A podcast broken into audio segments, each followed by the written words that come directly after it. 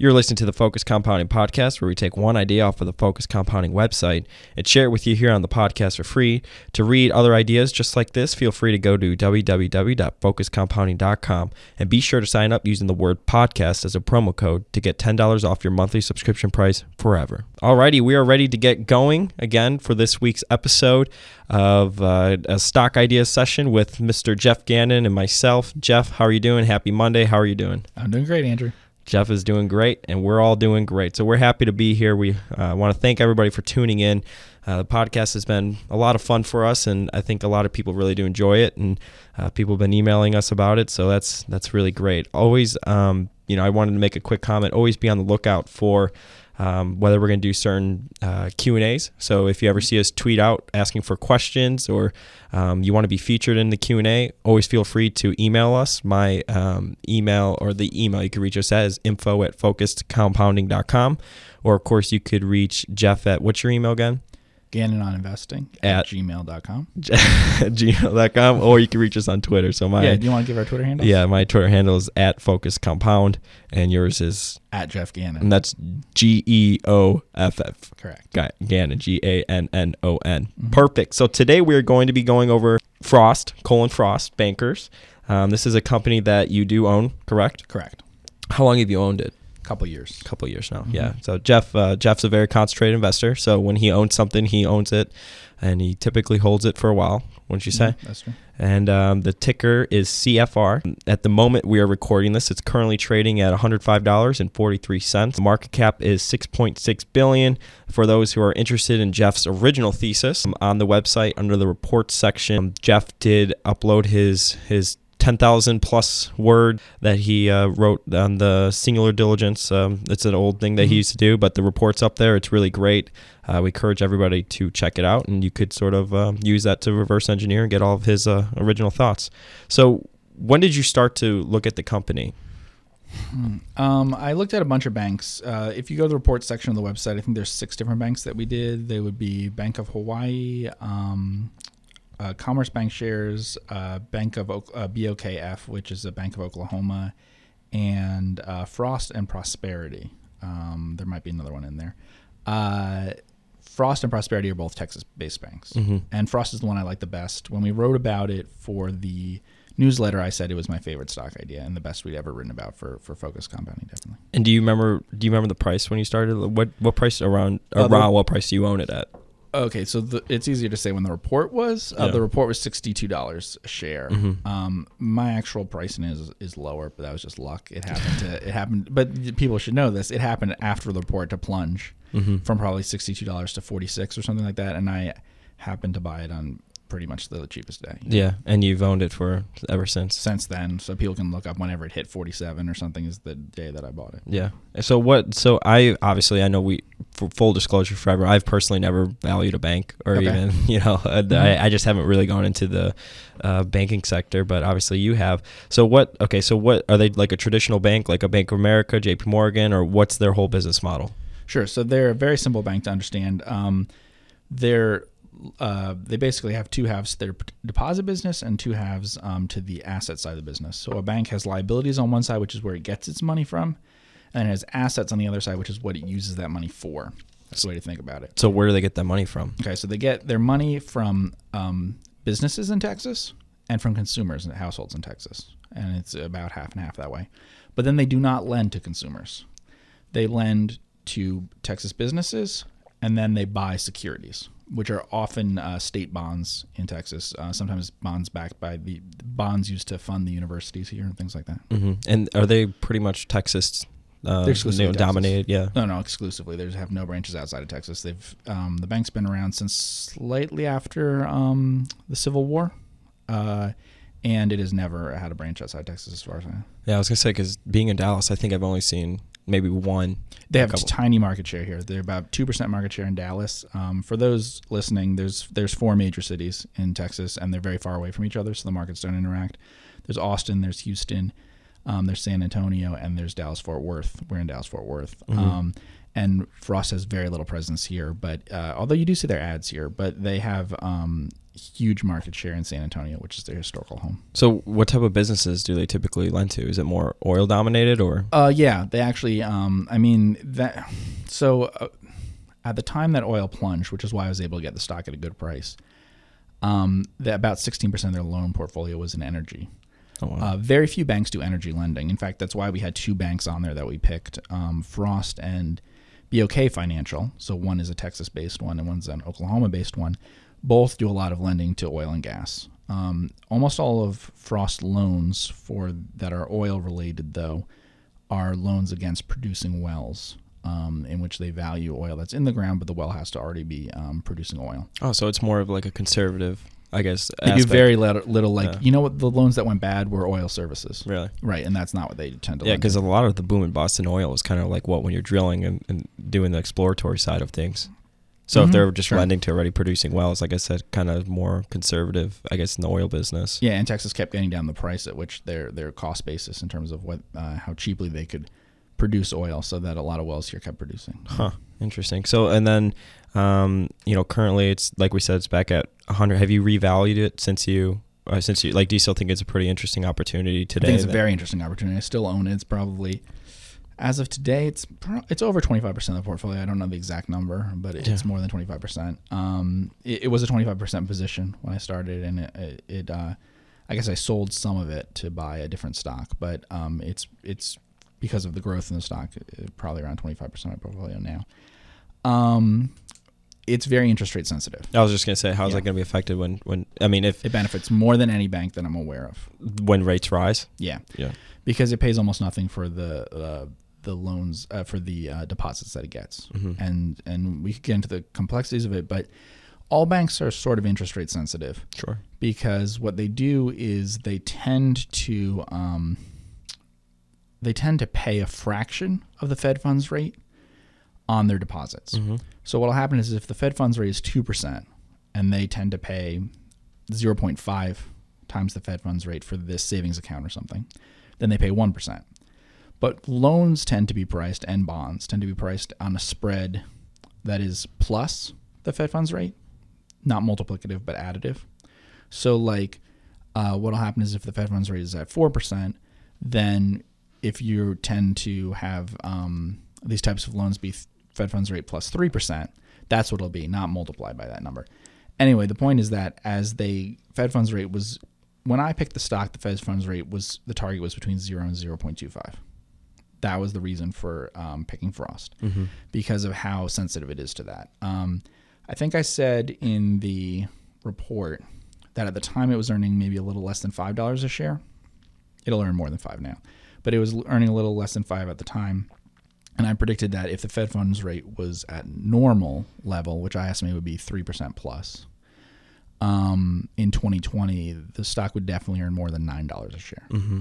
Um, and that's not with a lot of deposit growth. That's just from the Fed funds rate rising. So then, and you bought it around like forty-seven dollars a share. So that is that we said forty-seven dollars a share. So, So, it's trading- yeah. we should point out in the report I gave an appraisal of what I thought would be worth. Mhm. That appraisal value is based on a normal Fed funds rate. got it. I use three percent as normal. Mm-hmm. Honestly, normal is like three two four. Mm-hmm. Okay.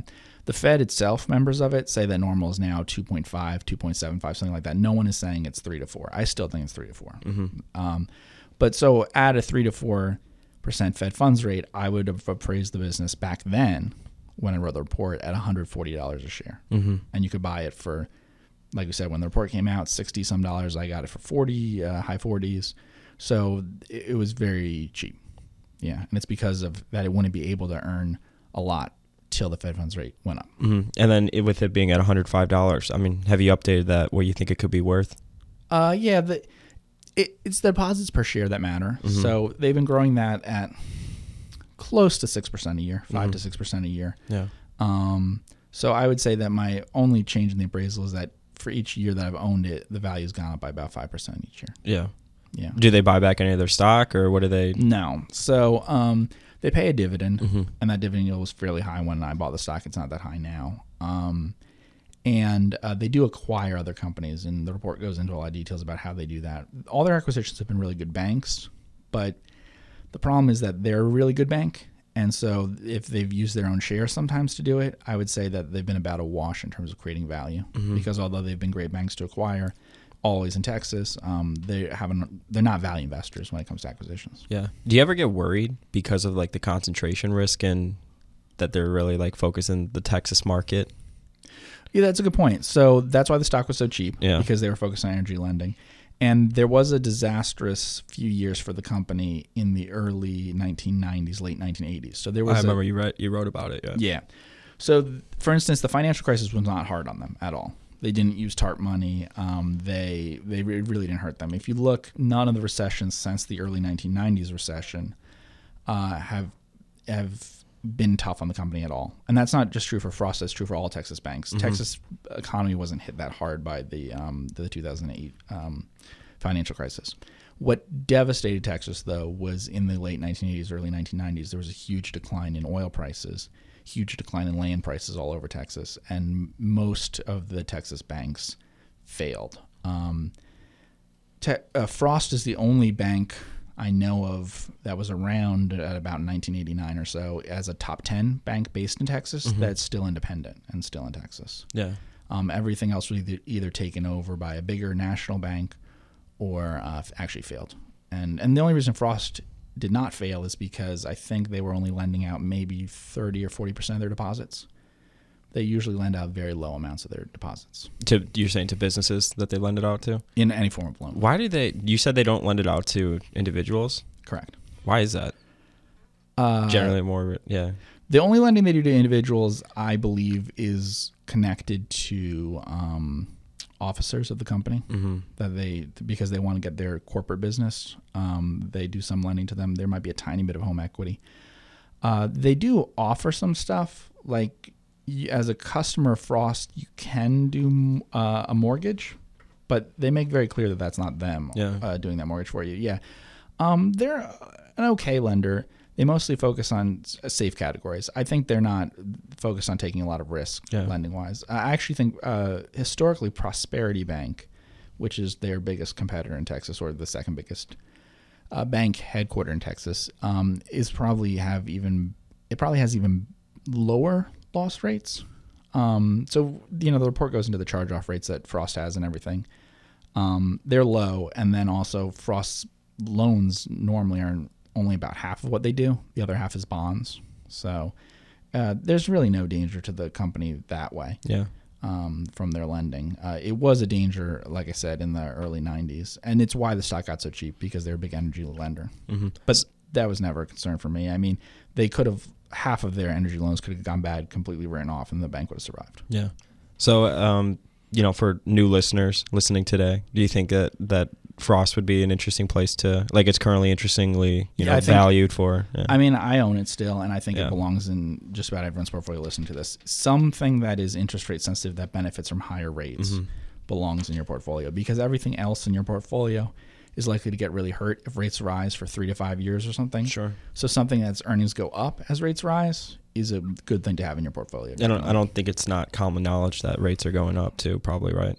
Yeah, but it's interesting because when we're recording this, we're recording this not long after a decline in the stock market, which was pretty big uh, Yep. for one day. And a lot of pundits would say that it was because of fears of higher inflation and particularly that causing the Fed to raise rates faster. Yeah. mm. Right. On that same day, Frost stock actually fell. And tends to be that stocks all move together. Mm-hmm. So even these interest rate sensitive stocks, I've seen some insurers and some banks that would really benefit from higher rates. Like Progressive is a good example of an insurer that Mm-hmm. they they have such a short term bond portfolio that they benefit a lot from higher rates. Um, those stocks still fall when other stocks fall. There's not a ton of um, people digging down into understanding how much one bank is more interest rate sensitive than another. Mm-hmm. Prosperity is a great bank, not interest rate sensitive, like very interest rate neutral. And so Frost is a lot more attractive that way. Yeah, and then Frost. I mean, I mean, the, as rates rise for them, obviously their business becomes more valuable. Correct. Yeah, So, I think management already came out with something saying that their previous uh, consensus estimates for earnings per share for 2018 are too low, and that's because of um, rates rising. Mm-hmm. There's a lag though. There's a bit of a lag. So because these um, loans and uh, bonds have to be repriced that way. Will they be? Will they benefit at all from the um, the tax cut. Yeah, so that's an interesting one. They will presumably benefit from the tax cut, but see, they had a low tax rate in recent years because they were intentionally buying bonds that they wouldn't have to pay taxes on um, because they were trying to target a certain after tax yield. So it may change what kinds of bonds they invest in. But yeah, it would be beneficial to them. I don't know that would be as beneficial as to a company like um, NIC, like eGov. That would be the biggest beneficiary of a tax cut. Yeah. Yeah. Perfect. Well, any other last thoughts on the company? Yeah, um, I think that it is still very attractive. Um, and I did a interview at PunchCard, Mm-hmm. and so That is correct. people actually, should yeah. definitely look for that. Yeah, that is a. We can link to that. Or Okay, on, that was- on the blog or something. because Yeah. the report that I'm talking to you about here that has most of this information is a couple years old. It's from when I first bought the stock, and the stock when that report was done was at 60 or something like that. This interview at PunchCard.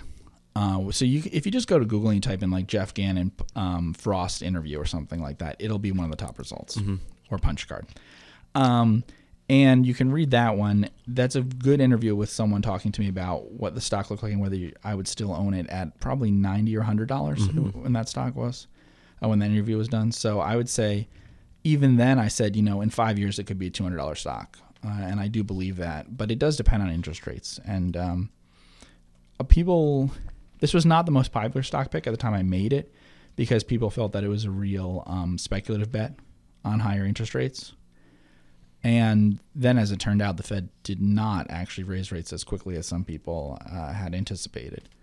Uh, but now the the forecast is sort of for a pretty quickly uh, increasing rates. So it, now people are uh, they're more sympathetic to the uh, Yeah. investment case, but it's the exact same investment case it was before. And I always looked at it as what will the Fed funds rate be in five years? Never what will it be, you know, in in five months or something like that. Uh huh. Because I always plan to hold the stock for like five years. Yeah. Perfect. So you think uh, it still today offers a pretty good or pretty interesting for people to take a dive in and I'd study up on it. Yeah, I'd say at hundred dollars a share, it, I think it trades for about two thirds of what it's really worth. Mm-hmm.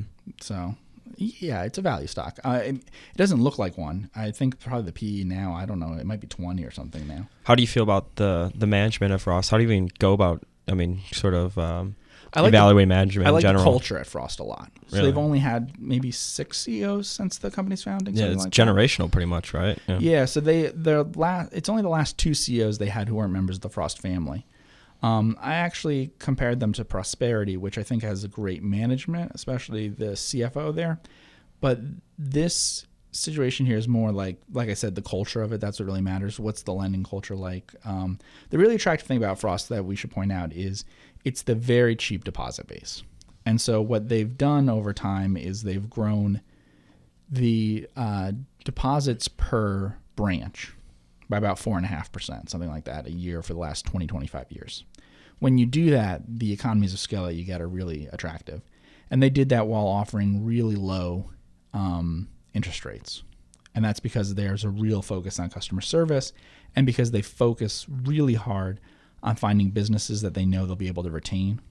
Uh, they don't go in a lot for. Tr- I, I- would estimate they may have the highest retention rate uh, of a of a major bank. Um, they said somewhere that they think it's around ninety two percent or something Mm-hmm. that they keep of their clients each year. That's pretty high. Um, I was gonna say that seems pretty high. Yeah. Yeah, banks. Once you keep a customer for the like, once you've had a customer for about two years, they tend not to leave you. It's really easy to keep them in banking. Um, customers who first switch to you uh, can leave, but their their deposits are mostly from the uh, pretty big businesses in Texas, and there's a significantly um, elaborate like sales cycle in terms of how long it takes. They try to get accounts with the um, officers there. I think they're very good at getting that kind of getting business that will stay with them. So I think even uh, the the value of the stock rises probably five percent a year, maybe six percent a year. Texas is a pretty fast growing uh, state, even without the interest rate increases. Yeah. So I think underlying you have a pretty attractive growth rate, and then you have the speculative component of the interest rate. Yeah. So Yeah. I mean, they got the headwind, or I mean, the tailwind of Texas helping them out as well. Yeah. Yeah, the the GDP here is more like six percent a year versus like four or something for Mhm. the U.S. Perfect. And how did you even come across Frost? Was it just because you lived in the Texas market and You- I looked at just about every regional bank around. Yeah. I wrote about five or six of them, like I said. So, um, yeah, I mean, obviously, I heard a lot about it because I'm in Texas. hmm Yeah. Cool. Any last thoughts? Nope. I think that it's a like I said, I own it. I think it's attractive for people to look at it, but I I would say that you want to look at five or six different banks at the same time. Uh, like you said, you haven't really looked at banks before. It's hard for people to um, understand the differences between a really attractive. The filings are very more, much more complex as well. I feel like Mhm. than other or like normal 10ks. The best part I thought that, or the biggest point that I, uh, biggest takeaway I should say was how you were talking about, you know, in your portfolio, um, as rates rise, a lot of the companies that you own, they're probably gonna, you know, go Yeah. down or get hit.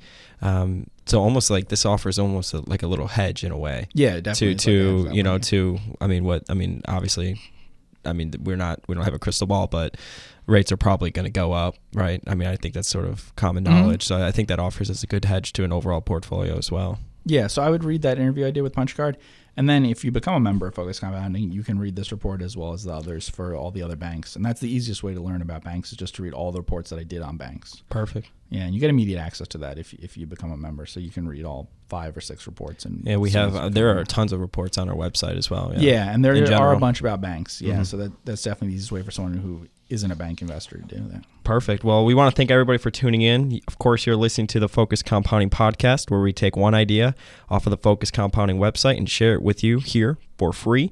Uh, to read other about other ideas just like this, go to www.focuscompounding.com and be sure to sign up using the word podcast as the promo code to get $10 off your monthly subscription price forever. Geoff, thank you very much. We'll see you in the next one. All right.